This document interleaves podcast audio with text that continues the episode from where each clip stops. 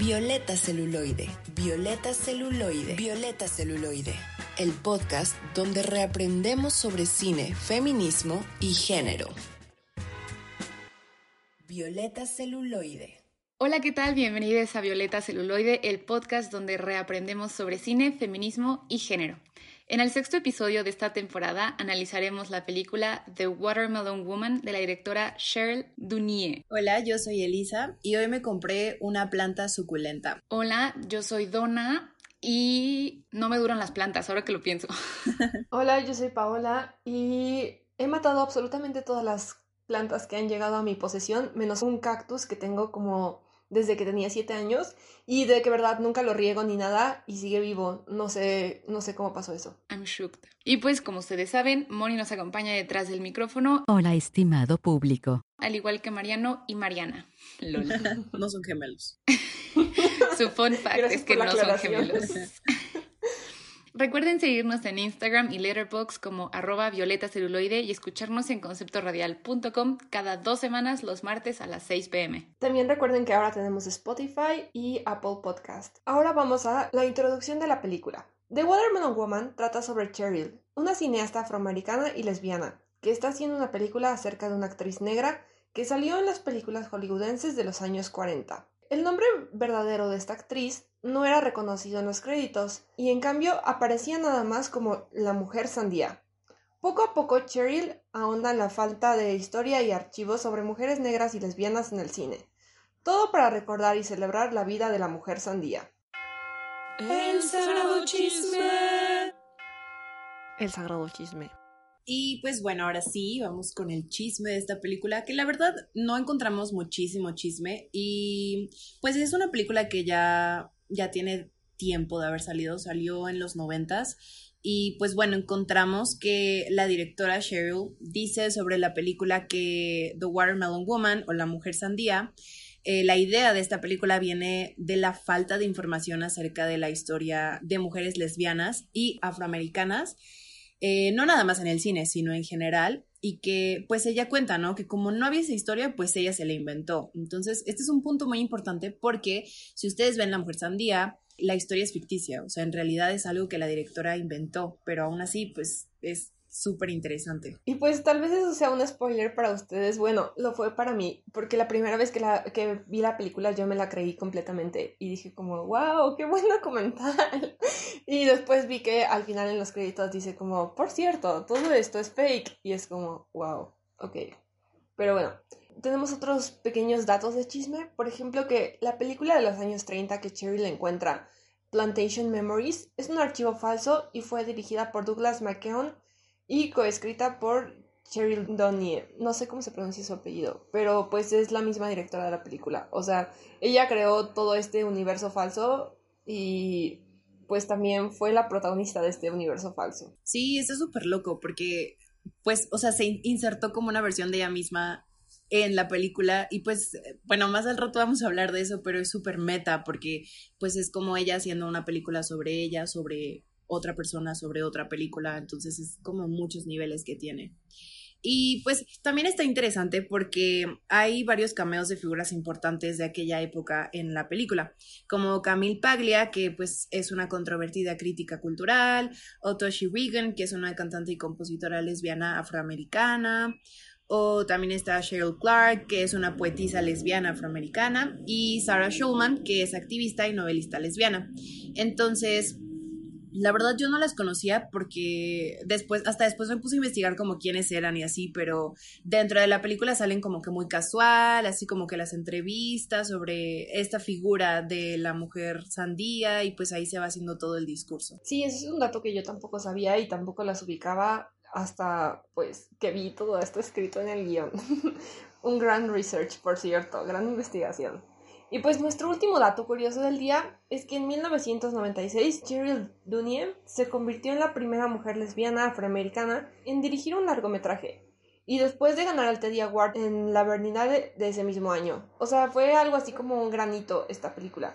Porque pues como ustedes sabrán, la mayoría de los directores, bueno, de las personas que dirigen cine son hombres y principalmente blancos y pues o sea, no parte de minorías. Entonces, pues el hecho de que una mujer afroamericana lesbiana haya dirigido una película, eh, a pesar de que no fue hace tanto tiempo, fue en 1998, pues es, fue un granito. Es como cuando hablamos de Tempestad y Hueso, que parecía increíble que pues en ese tiempo ella fue la primera mujer en ganar un Ariel. Y creo que pasa lo mismo aquí, que a veces pensamos que ya cerramos esas brechas de género, pero realmente siguen muy arriba. Bueno, ahora vamos a empezar a analizar la película. Pensamientos postcréditos. Vamos a empezar hablando sobre Cheryl, que es la personaje principal y directora. Como dijo Elisa hace rato, ella se creó como una segunda versión de sí misma que es la protagonista de esta historia. La Cheryl ficticia trabaja en un videoclub y está haciendo una película sobre la mujer sandía, que su nombre real es Faye Richards y fue una actriz afroamericana a la que no le daban papeles muy grandes. Ella trabaja con su amiga Tamara en el videoclub y está en búsqueda de una identidad y comunidad. Ella, o sea, se ve que está feliz con su trabajo en el videoclub, pero al mismo tiempo tiene esta inquietud de hacer cosas más grandes. Hay una escena muy interesante que es la escena, pues la primera, donde pues Tamara y Cheryl están, están en una boda, grabando la boda, y Cheryl dice que ella es una mujer que hace películas, o sea, es una filmmaker. Y pues se me hace algo muy padre porque pues su amiga está como de que, ¿qué te pasa? O sea, de que casi casi la trata como de que, qué mamona. Pero pues, o sea, es como que esta idea de que Cheryl tiene aspiraciones más grandes, digamos. Sí, que también eh, más adelante cuando ya se pone frente a la cámara, porque a todo esto el documental que está haciendo sobre Faye Richards es participativo. ¿Y qué quiere decir esto? Que ella misma sale en pantalla, o sea, ella habla sobre la historia de Faye, ella sale en las entrevistas que hace y pues en general va contando la historia. Y pues es curioso porque justo duda, ¿no? De decir como yo soy una directora o yo hago películas, como que sí lo piensa, pero al final, pues, como dices, o sea, es lo que ella está buscando o lo que ella quiere hacer.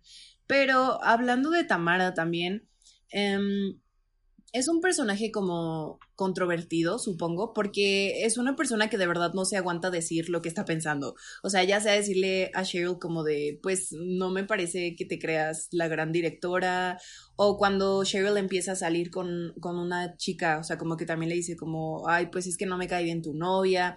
O sea, como que Tamara de verdad siempre dice lo que está pensando y eso está padre pero mm, empieza a ser un problema porque a la mitad de la película se va distanciando de Cheryl, porque también se va metiendo mucho como como en su película, ¿no? Como que en lugar de ser una amiga que la apoye, como que se va volviendo un poco muy crítica de ella.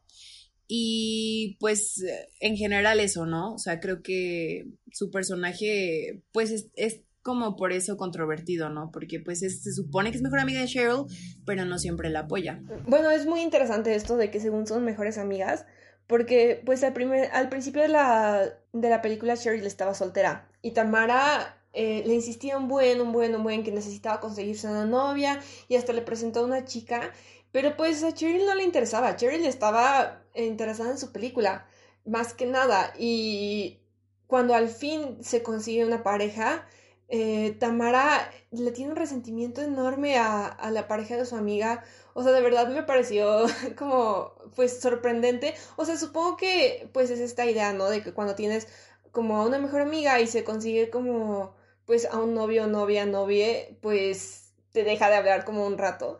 Pero creo que es, es muy como intensa, o sea, Tamara, como que no, o sea, siento que no aprueba de su amiga. O sea, como que quiere convertir a su amiga en una persona que no es. O sea, justo como dijo Elisa, o sea, de que se burla de ella, de sus proyectos y además, pues, ajá, no aprueba como con quién está saliendo, que eso es normal, ¿no? O sea, puedes no aprobar eh, la pareja de tus amigos, pero, o sea, de que, no sé, se me hizo una persona muy hostil. Pero es none of your business, o sea, a menos que sea una relación que te consuma emocionalmente o sea muy desgastante no sé, emocional, psicológica o físicamente, o sea, pues ok, sí, como mi amiga recibo tu, tu retroalimentación y pues voy trabajando en ello, ¿no? Pero tengo yo la teoría de que solamente no la probaba porque pues Tamara no la conocía antes y porque no, o sea, porque era blanca, ¿sabes? Entonces como que me causa como esta... de, ah, porque a fin de cuentas Tamara estaba en una relación, ¿no? Y Cheryl estaba ahí para ella, ¿no? Y como que estaba haciendo una buena amistad. Entonces, como que fue muy raro esta cuestión de celos. Sí, y creo que justo esto que dijiste sobre que no la acepta porque es blanca, es que siento que justo pues Tamara estaba creando como esta comunidad. Bueno, parecía que en su vida solo había como mujeres afroamericanas y pues supongo que sentía como que este resentimiento hacia una mujer blanca que pues tenía muchísimo más privilegios que ellas, porque no sé si ubican la escena de la cena eh, están cenando las cuatro juntas y pues Diana, la, la, novia de Cherry, le empieza a decir como de que, ay, pues yo nací en Jamaica y he viajado por todo el mundo. Y justo la novia de Tamara dice como de que, güey, yo nací en Estados Unidos y he vivido aquí toda mi vida, de que no he salido de aquí. Entonces justo creo que ahí se ve como la diferencia de, de privilegio y pues tal vez o sea, el odio de Tamara hacia la novia de su amiga no era un odio así como de que eh, específico hacia ella, sino pues más como un resentimiento histórico de personas que se han sentido oprimidas. Sí, definitivamente. Y, o sea, pues siento que Diana igual, ¿no? Eh, como que es, no sé, a mí me pareció que el personaje de Diana de hecho estuvo ahí justo como para causar conflicto entre Tamara y Cheryl, porque la verdad sentí que pues su personaje no tuvo casi nada de desarrollo. O sea, sabemos que era pareja de Cheryl, se conocieron en el videoclub eh, le ayuda un poco como a investigar sobre su película y pues pasa todo este asunto de que pues Tamara no la aprueba y pues en general después pues no pasa mucho, o sea, tenemos un par de escenas en las que están Cheryl y Diana juntas como en la cama y están platicando de que pues Diana tuvo ha tenido tres novios afroamericanos y o sea, como que empiezan a hablar de estas cosas, pero no pasa de ahí, o sea, su relación no se hace más profunda.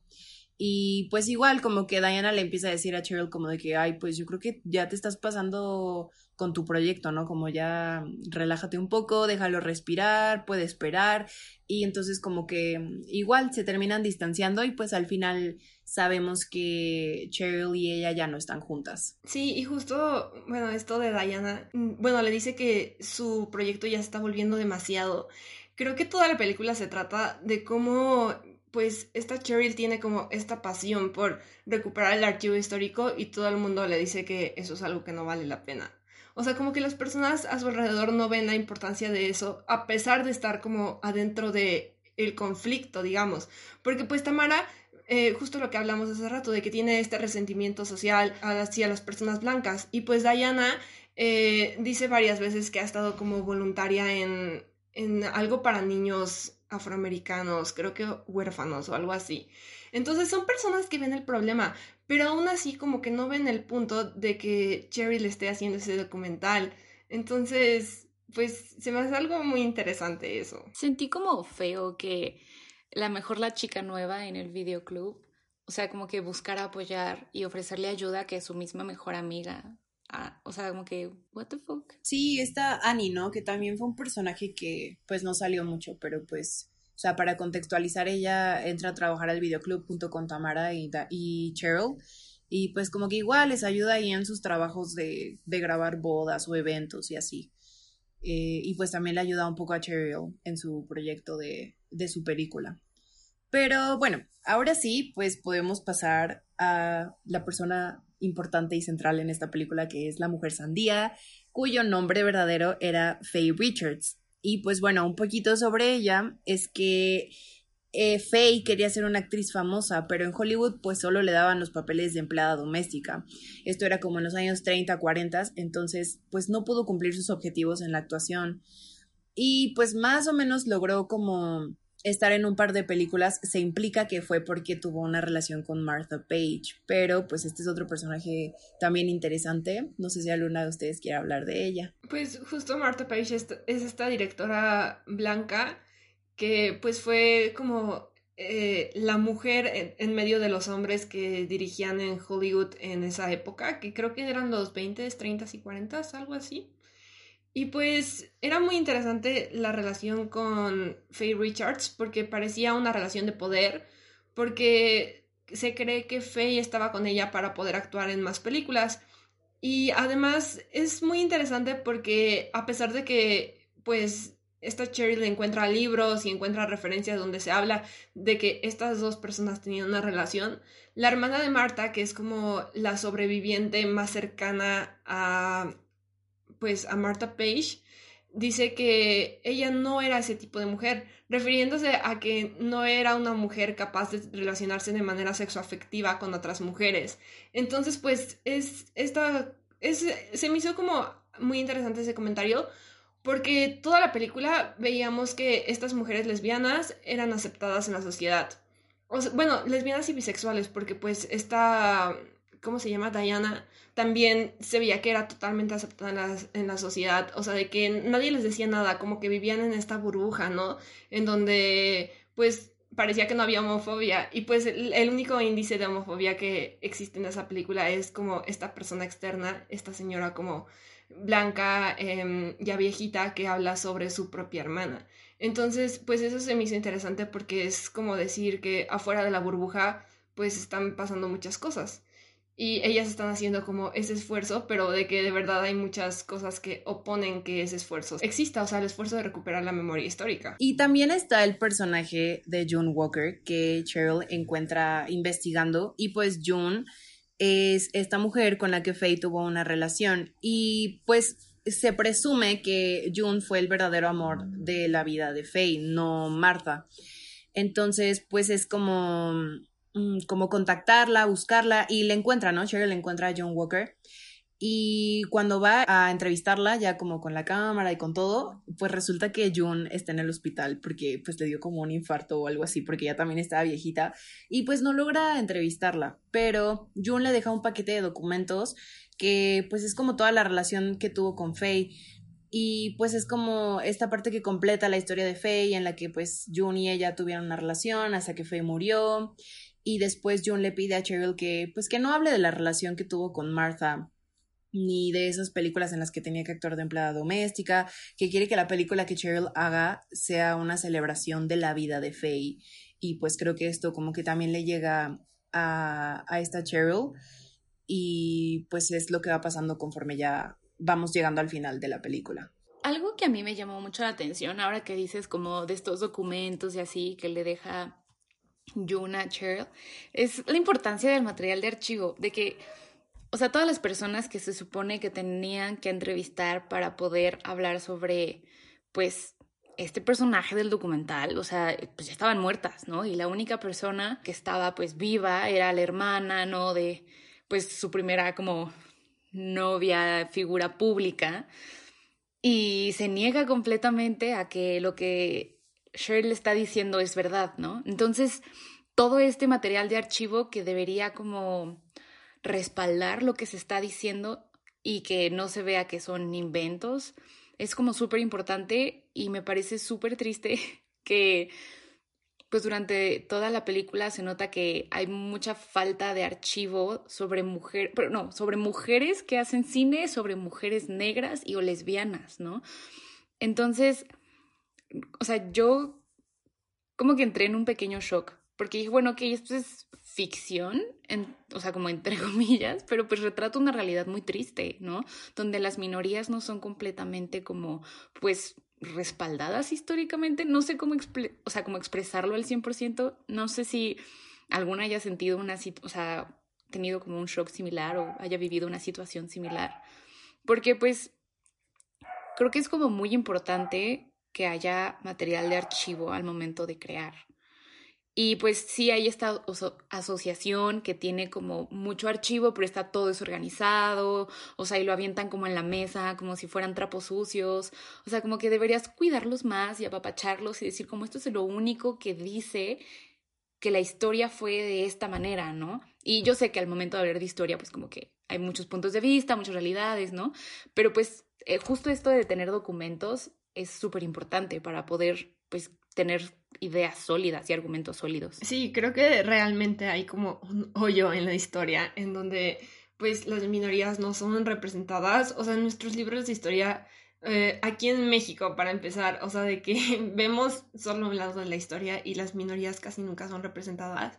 Y pues hay muchos esfuerzos, o sea, en, en el mundo real eh, de personas que tratan de recuperar archivos históricos, pero, por ejemplo, hacer una película así eh, para Cheryl, siento que pues debió de haber sido un gran reto, porque ¿cómo construyes algo cuando no tienes una base de archivo formal de dónde construirla? O sea, obviamente tenía referencias y probablemente existe algún centro como CLIT en la vida real.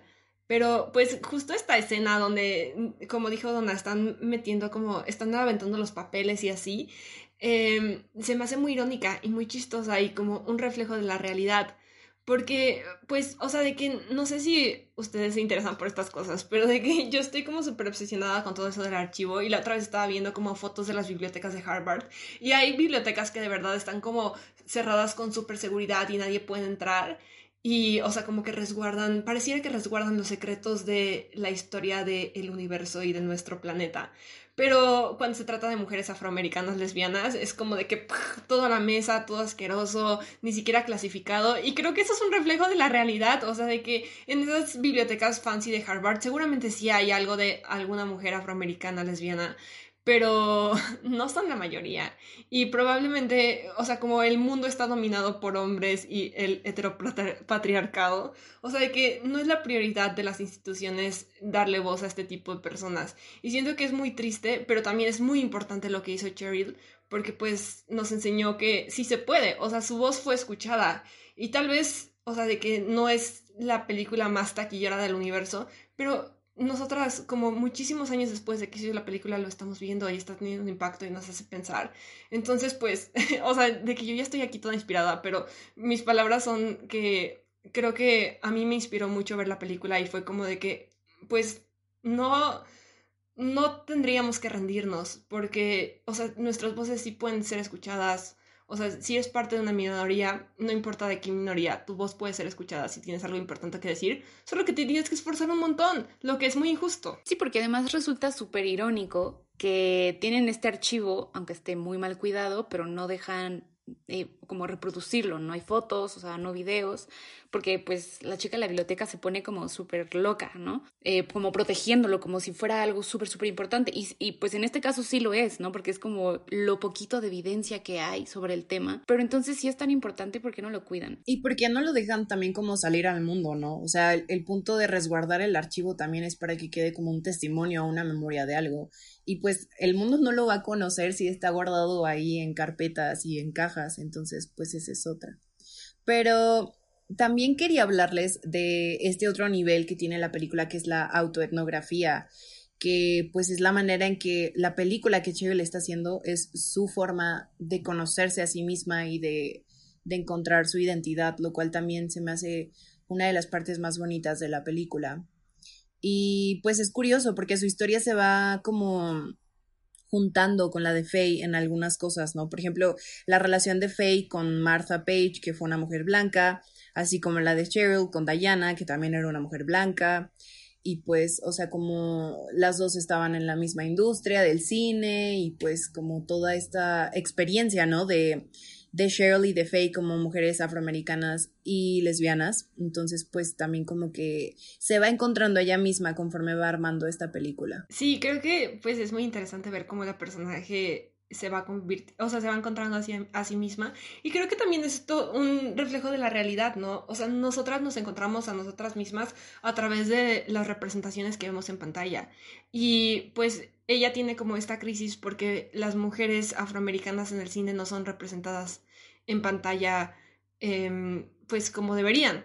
Entonces de ahí sale todo esto. Y pues esto también me recuerda como pues muchos otros esfuerzos, ¿no? Que se hacen de mujeres que pues le dan voz a otras mujeres que no fueron como escuchadas en su época.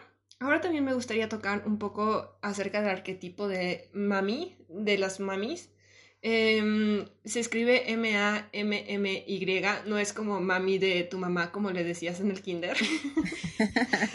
y pues este arquetipo em, se trataba de una mujer negra con sobrepeso y una gran sonrisa de aspecto maternal. Y pues este tipo de papel es el tipo de papel que hacía Faye en, en sus películas. pues, o sea, de que se decía que las mamis tenían empatía hacia la familia blanca para la que trabajaban, entre comillas, porque más bien eran esclavizadas. Y, o sea, este arquetipo surgió para justificar pues la esclavitud de las mujeres afroamericanas porque ellas tenían como este aspecto maternal hacia sus digamos hijos adoptivos de la familia blanca en la que trabajaban entonces era como de que miren, en verdad son felices, entonces la esclavitud no está mal, es su aspecto maternal, aman cuidar, no pasa nada y parece que su único labor en la vida es hacer trabajo de cuidados. Y podemos encontrarlas en películas como Birth of a Nation o hasta en productos como la marca Aunt Jemima. No sé si han visto como las botellas esas de Maple. Sí, que eso también, o sea, creo que de hecho van a cambiar ya esa imagen, ¿no? Porque se dieron cuenta como 100 años después o algo así de que su imagen estaba mal y era ofensiva, pero sí, o sea, otro ejemplo que creo que también lo mencionan en la película es lo que el viento se llevó que ahí es como un ejemplo clarísimo de la mami, que creo que se llamaba Hattie, la verdad no estoy segura porque hace mucho tiempo que no la veo. El personaje literal se llama Mami. La actriz es Hattie McDaniel, que por cierto fue la primera actriz negra, y persona afroamericana en general, en ganar un Oscar por su papel en esa película. Pero, pues que justo sale esta señora que, que atiende a la niña blanca de la casa y como que la quiere, la procura, y totalmente, o sea, lo que ya dijeron, ¿no? Que pues parece que su único como rol en la película es ser la madre sustituta.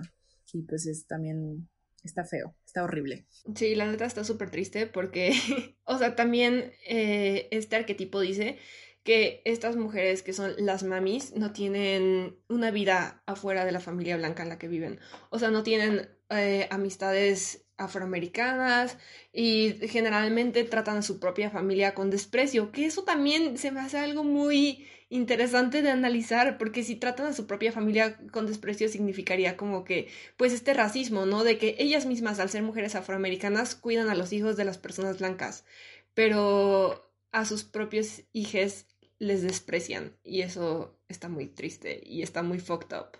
Pero bueno, ahora vamos a algo más feliz, que es la cápsula de la directora. Disfrútenla.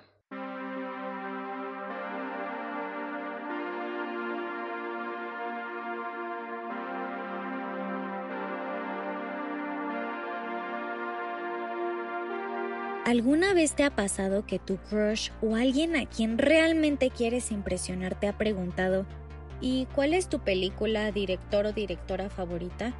Y al no saber qué responder te vas por la vieja confiable, ay, es que tengo muchísimas y no sabría elegir una, mientras tu cerebro recapacitando lo que has dicho, está pensando en los filmes que te encantan como, ay Julián, somos tres, ni al caso.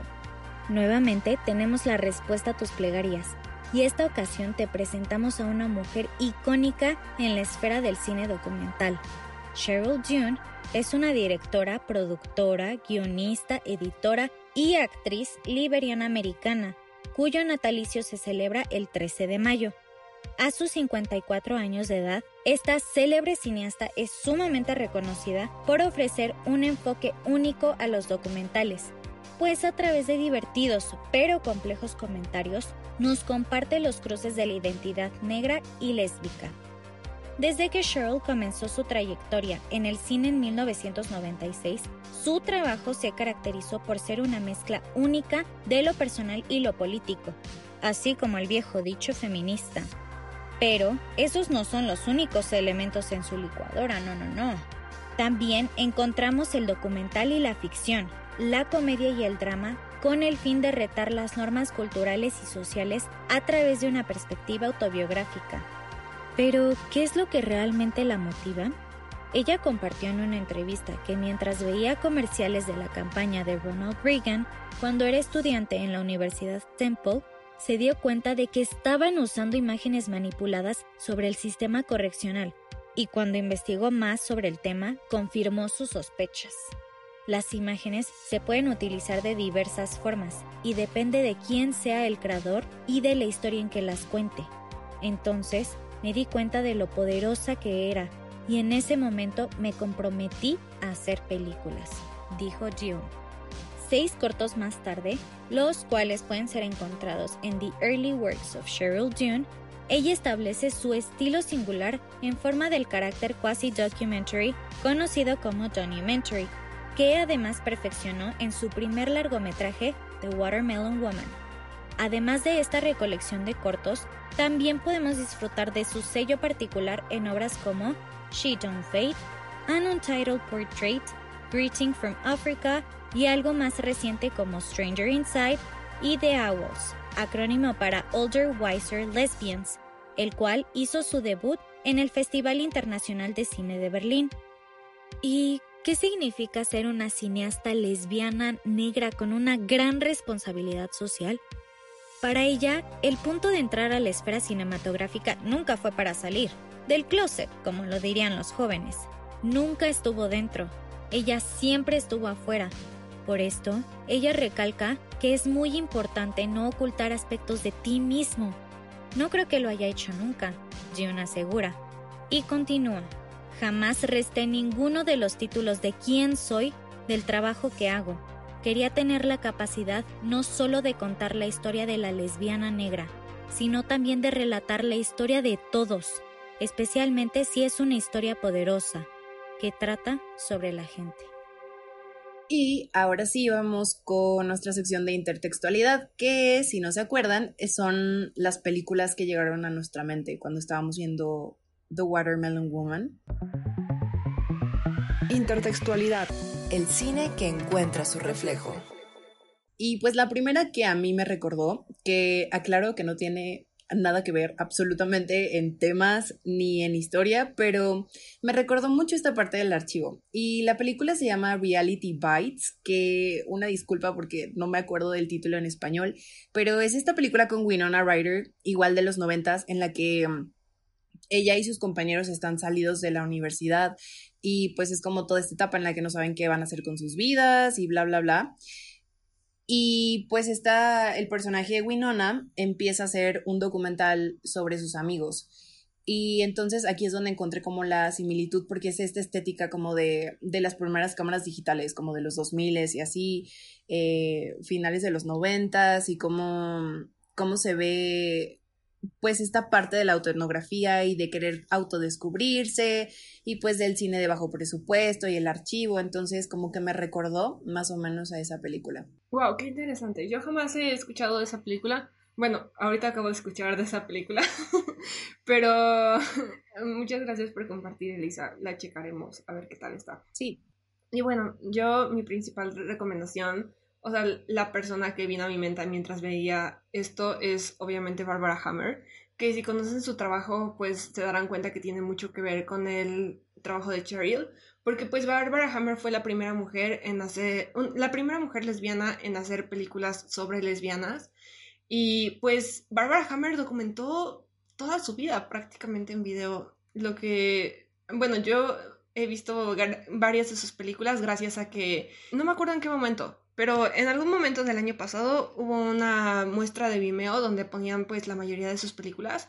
Y pues tiene esta película de cuando le da cáncer y de cómo se siente al respecto. Y hay una muy interesante que se llama Dyke Tactics que literalmente es como una comuna de puras mujeres lesbianas y sáficas que, ven, que viven juntas. Y es como este lugar donde o sea como de sororidad pero al mismo tiempo donde hay como mucha exploración de su sexualidad y pues Barbara Hammer no tenía miedo de mostrarse desnuda, literalmente, o sea, de que desnuda sin ropa y desnuda como eh, su alma en sus películas. Y se los recomiendo mucho porque, pues, o sea, creo que es una persona de la que casi no se habla. Y probablemente valdría la pena que algún día veamos una de sus películas en el podcast. Y bueno, perdón, tengo otra recomendación. Ahora estoy hablando mucho. Pero bueno, esta es una película que aún no sale y en la que Donna y yo hemos estado ayudando y es el documental sobre Paula Weiss. Y pues me, me recordó mucho al proceso que estamos viviendo ahorita en el documental porque pues nosotras vemos a la directora Alejandra Rieta pues descubrir la vida de la, de la pionera del videoarte en México. Y es muy interesante, porque siento que es muy parecido a lo que Cheryl hace, ¿no? Es como esta manera de descubrirte eh, viendo el trabajo de otra mujer. Y me acuerdo mucho que en una de nuestras juntas Alelu nos dijo que ella está haciendo este documental para la gente de nuestra edad, para nosotras, para que veamos que pues las mujeres mexicanas sí pueden hacer cosas como en el mundo del videoarte y del cine.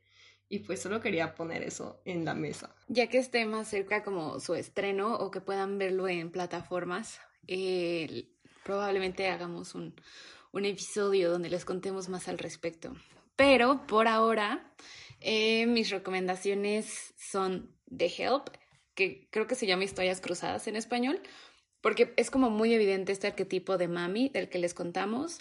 Eh, Talentos Ocultos, que también es una película biográfica sobre una matemática afroamericana, eh, que es Katherine Johnson. Y ahora que Elisa mencionó lo de archivo, o sea, de que la película, o sea, recomendada fue como por el archivo, tienen que ver Tarnation, de que sí o sí, o sea, es, te vuela la cabeza, pero les sugiero, mi sugerencia es que si van a ver Tarnation, se tomen el día libre. O sea, es una película que tienes que digerir. Sí, la verdad, o sea, yo la vi creo que el semestre pasado, sí fue el semestre pasado, y de que aún mm, a veces hay días en los que de repente estoy tranquila y pienso en esa película, porque está fuerte, o sea, también hay que decirlo que si son personas como que eh, el trigger warning, ¿no? Entonces, o sea, como avisarles de que pues si hay temas como medio fuertes y como pues bastante tristes, entonces igual para que lo sepan de entrada, pero definitivamente, o sea, estoy de acuerdo con Donna, creo que es una muy buena película y vale mucho la pena que la vean y totalmente toda esta parte de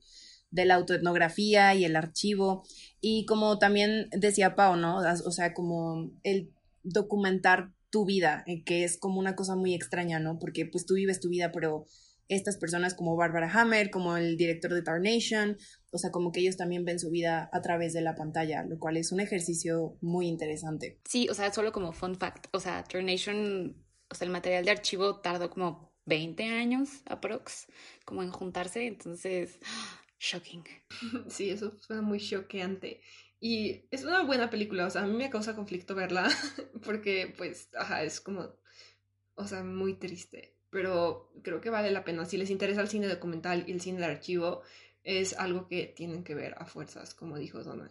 Y pues también hablando sobre esto, acabo de pensar que más que el documental sobre Paula, eh, el trabajo de Paula Weiss es muy parecido a esto, porque ella pues también documentó su vida en video, igual que Barbara Hammer, igual que Cheryl ficticia, porque pues Cheryl real es la directora.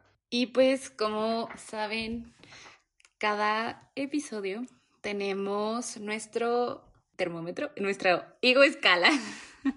Para los que son nuevos o no recuerden cómo funciona nuestra ego escala, se las recuerdo. En la higo escala tenemos el higo podrido, que es una pésima representación, un 0 de 10. Un higo verde sería mm, buena intención, mal desarrollo, como que le falta algo para que todo esto como que se amarre. sería como un 5 de 10. Un higo maduro que es buena representación, pero hay cierta limitación. Entonces es un 9 de 10, de que sí, pero no es perfecto. Y el higo con chocolate sería como una cuestión superior, suprema, que supera como nuestras expectativas y que realmente tenemos como este, como esta explosión creativa en la cabeza y como nos sentimos realizadas. Entonces, um, senta un tambor. En la escala de higos, ¿qué calificación le dan a The Watermelon Woman, amigas? Pues yo lo he estado pensando porque, o sea, creo que... Eh, es que antes iba a decir como que higo maduro, ¿saben? Porque me gustó, pero siento que no me voló la cabeza así como completamente. Pero, o sea, creo que, o sea, definitivamente no está limitada. O sea, creo que de hecho como que abrió mis horizontes a otro tipo de experiencias y de cines y de películas. Entonces, pues igual cambiaré mi calificación preestablecida a un higo con chocolate, que pues es 10 de 10.